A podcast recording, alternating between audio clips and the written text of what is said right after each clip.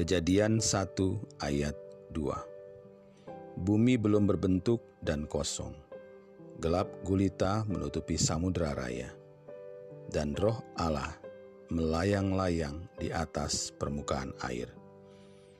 Kita telah belajar salah satu dari arti roh. Ruah, nafas. Roh Allah berarti nafas Allah.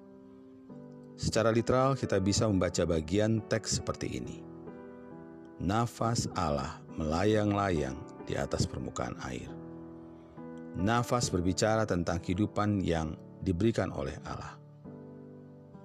Lalu kita lihat kata melayang-layang. Seorang penafsir, Hafrey menyebutkan arti kata ini adalah mengeram. Mengeram digambarkan seperti burung yang sedang mengerami telurnya supaya menetas dan membawa kehidupan yang baru.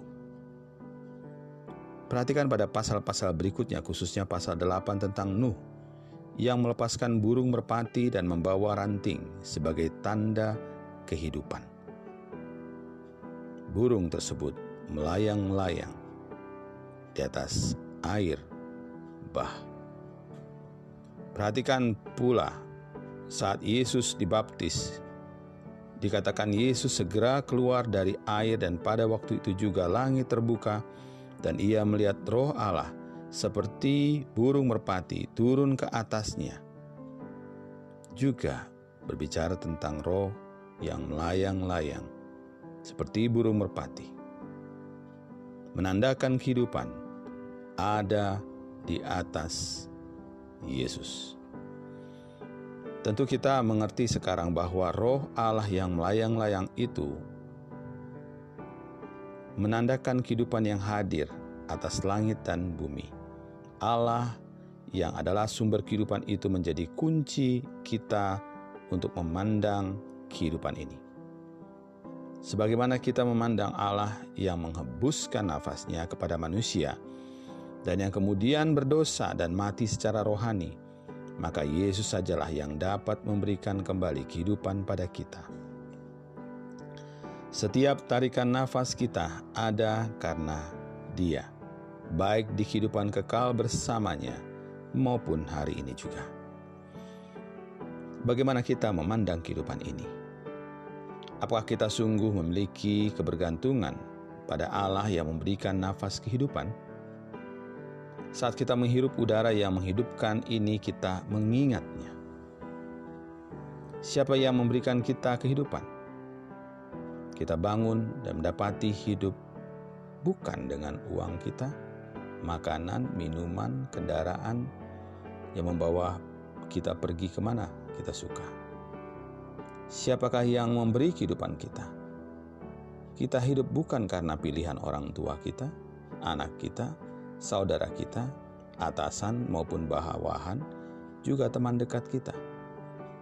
Allah lah yang memberikan kehidupan kita, sehingga sejak awal sampai pada titik penghabisan nafas kita. Tidakkah ini membuat kita sangat bersyukur? Tidakkah ini mengatasi semua ketakutan dan kekhawatiran hidup kita sesungguhnya? Allah adalah roh yang memberikan kehidupan bagi kita sejak pada mulanya sejak kita bangun dan tertidur di malam hari. Seberat apa pun hidup yang harus kita lalui dan seberapa hebatnya diri kita bisa melalui hari ini, ingatlah kehidupan ini miliknya dan hiduplah dengan nafas kehidupan yang dimilikinya. Pilihlah kehidupan bersamanya. Mari kita berdoa. Bapa, ini aku yang bangun dan mendapati diriku hidup karenamu. Aku bernafas tanpa selalu menyadari bahwa Engkaulah yang memberi kehidupan padaku. Tapi aku selalu mendapati diriku khawatir dan takut akan banyak hal dalam hatiku dan mengganggu pikiranku. Ampunilah aku, Tuhan.